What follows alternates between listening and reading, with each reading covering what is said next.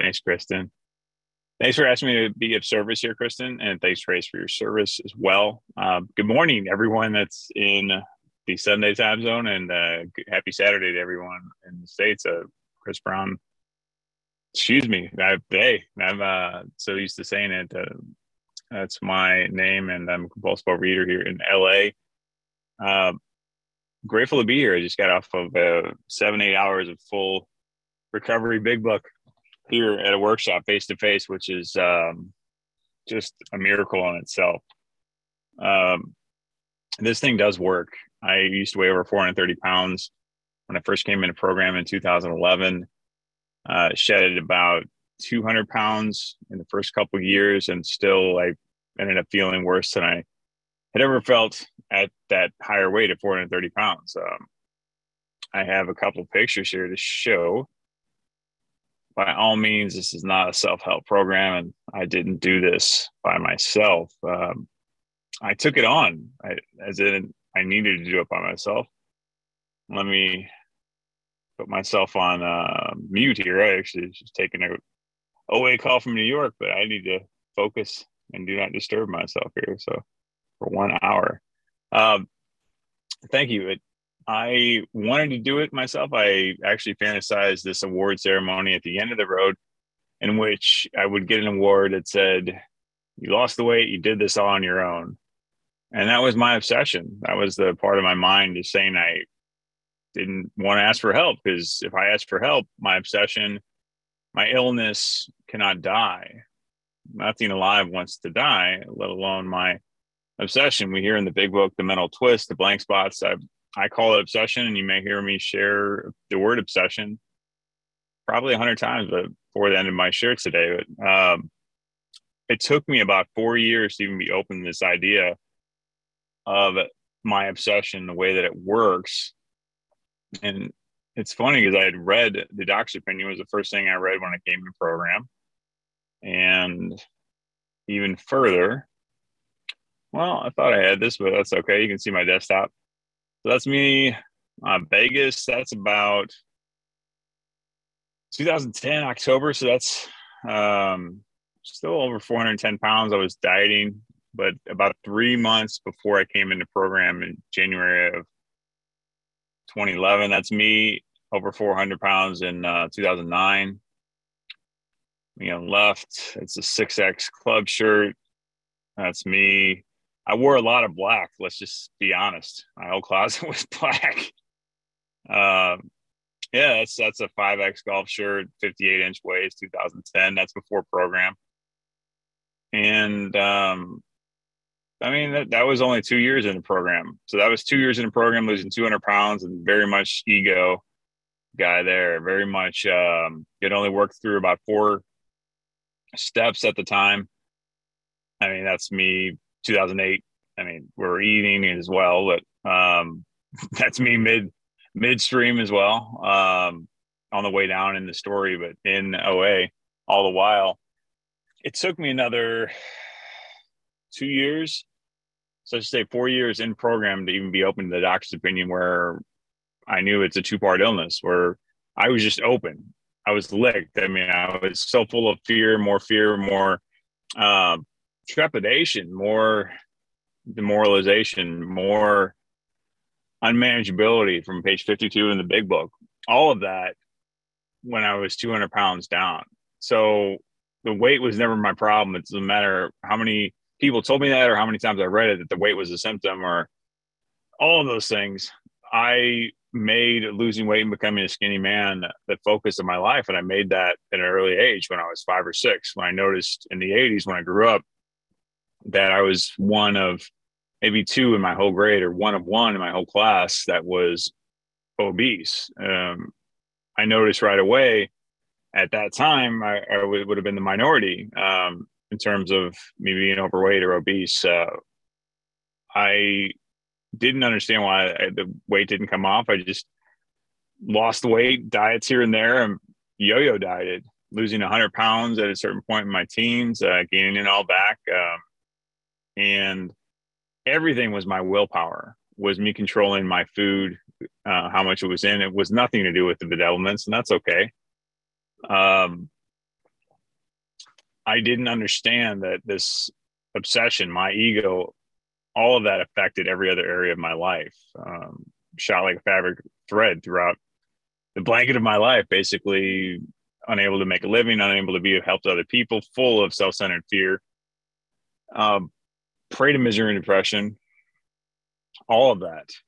Uh, just unmanageable to the next level. And the picture I showed that was midway with the blue shirt on, I was like 230, 240. I was like, oh, I'm a weight loss expert. That's what I do. And I wanted that knowledge. I wanted that power. I didn't understand that kept my obsession and control. Like, as long as I could eat healthy food and lose weight, um, I'd be okay. And I was able to eat healthy food and lose weight. And I only worked up through maybe step four. And yet the obsession returned. I only read the doctor's opinion and understood.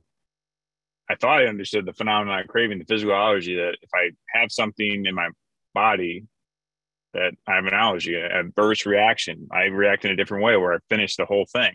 So I thought of, as long as I could take away all the sugar foods, all the alcoholic foods, and stay healthy foods, let me get back to the program then. What, what gives? What's next?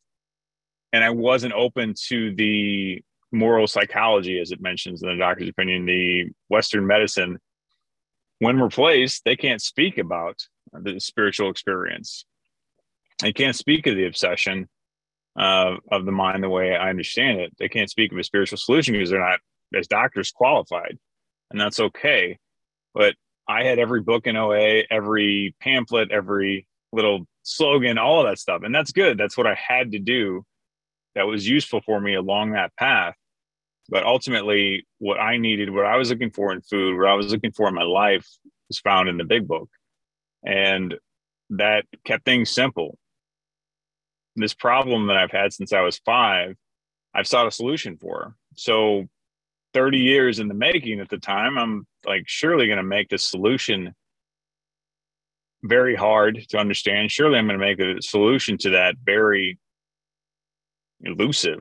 It's got to be written in um, an alien language and all over the walls, not something as simple as I have an obsession in the mind, unwanted thoughts that tell me to eat more, that lie to me and say, I can choose when I eat. I have the power to choose. This big lie, I'll say that one more time, this delusion that I have the power of choice when it comes to food. This delusion that I'm sane in relationship with food.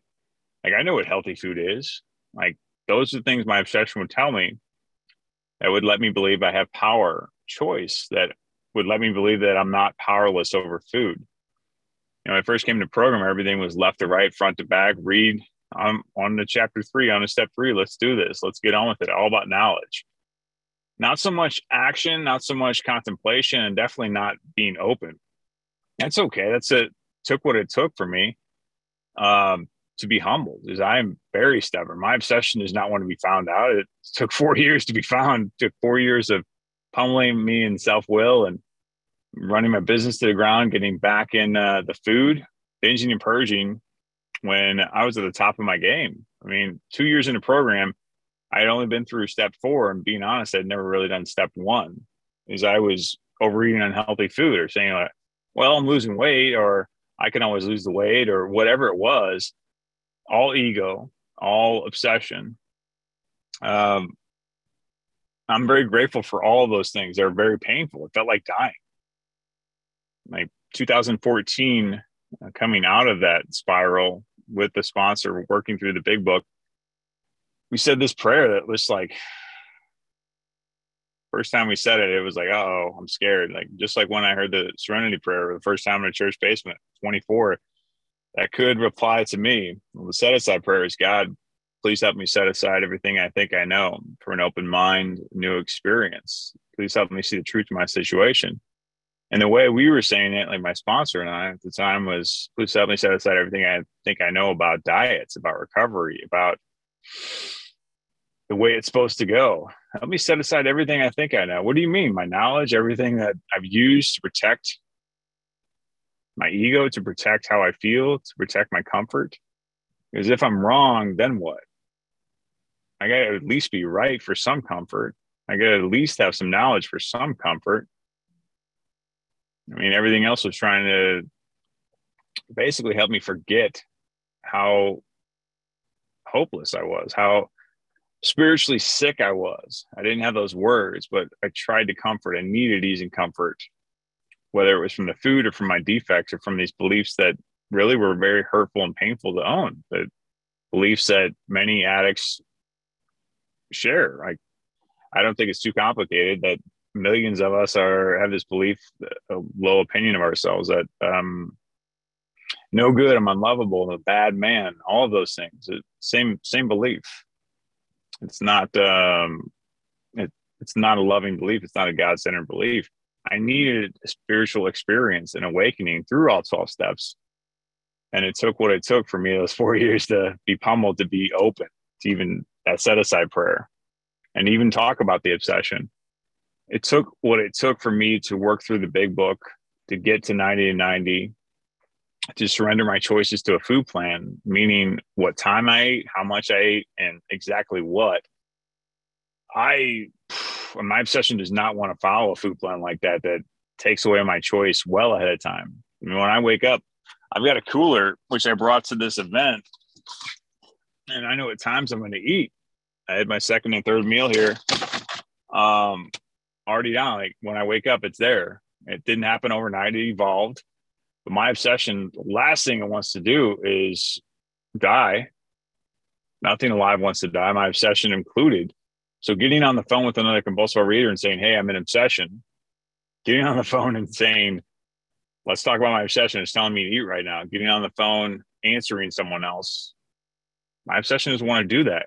Why? Because my obsession is not in control when I'm on the phone with another compulsive eater when I'm sharing a message of depth and weight, when I'm receiving a message of depth and weight from a sponsor, grand sponsor, when I'm being honest, when I'm doing these things that are spiritual principles that align with each one of the 12 steps, being of service, all of those, it, it's killing my obsession. And it's wonderful. And it's very scary at first when those things happen. I'll um I want to hide behind a text. Uh, I'm in the food, just reaching out, just checking in. Here's a text if you all could live with me for a second or kind of fantasize, I should say, not fantasize, but uh, just imagine what my share just now would have been like for you to experience if it was via text, if it was an email. There's no juice, there's no pulse. I need live interaction. If it's not face to face or on Zoom like we are now, or if, if it's a phone call, when it's, I need to speak with someone, I need to listen, be present with them a text does not do that. Um, the big book workshop I just participated in, imagine what that would look like and feel like for all parties via text. I, I, I could check out, I, I wouldn't have experienced it in the same way. That's my experience in terms of, um, know, please don't call Trace or Krista and say, he said no text. Not saying that. I'm saying my favorite and my most powerful tool outside of God before I have God and I'm working step one, if I'm banging my head against the wall in and out of the food, is the phone. And I was on the phone 2015 four or five times a day, voicemail. Sometimes it took six calls to get someone on the phone, but ultimately it could take six calls to get through to my obsession. And that's when we're calling out the obsession. When I follow a food plan and do these things that the obsession is going to come up, if I'm happy with my food plan, and this is for being in step one, what I'm sharing, um, and I'm happy and everything's comfortable, easy going, there's probably something I'm not being honest about in my food plan. It's really, it, it showed me as a compulsive eater what kind of addict I was. When I followed a food plan, I felt this is four years into program. I felt scared like never before, like fish out of water, like skinless. Like, how do I even open the mail? I, that's how revealing it was to me when I surrendered my power of choice. All those things. I didn't change last minute for a healthy food. I didn't change the meal plan based on what I felt like, even if it was uh, salmon or chicken, for example. Like, well, they're both healthy. What's the difference? I needed a sponsor that was recovered, that was going to get in the way of my best thinking, because my ego and my best thinking will lead me right back into the safe zone, which is leading me right back into the food. I needed someone to say, whoa, whoa, let's look at this. Let's someone that's completely objective. And I gave them full permission, authority to, to dive into the pool, which is my mind, my insanity, swim things around, shake it up. Uh, I'm grateful for that. It felt like dying because my obsession was such a big part of my life in 2015 that I felt like dying. I equated that to dying. And a spiritual awakening occurred for me because of that. Not alone. I would have ran. I would have went to comfort. There's no way I would have brought myself to a spiritual awakening solo. I can't do it. Um, no way for me to do that outside of meetings, outside of uh, phone calls, outside of coming clean.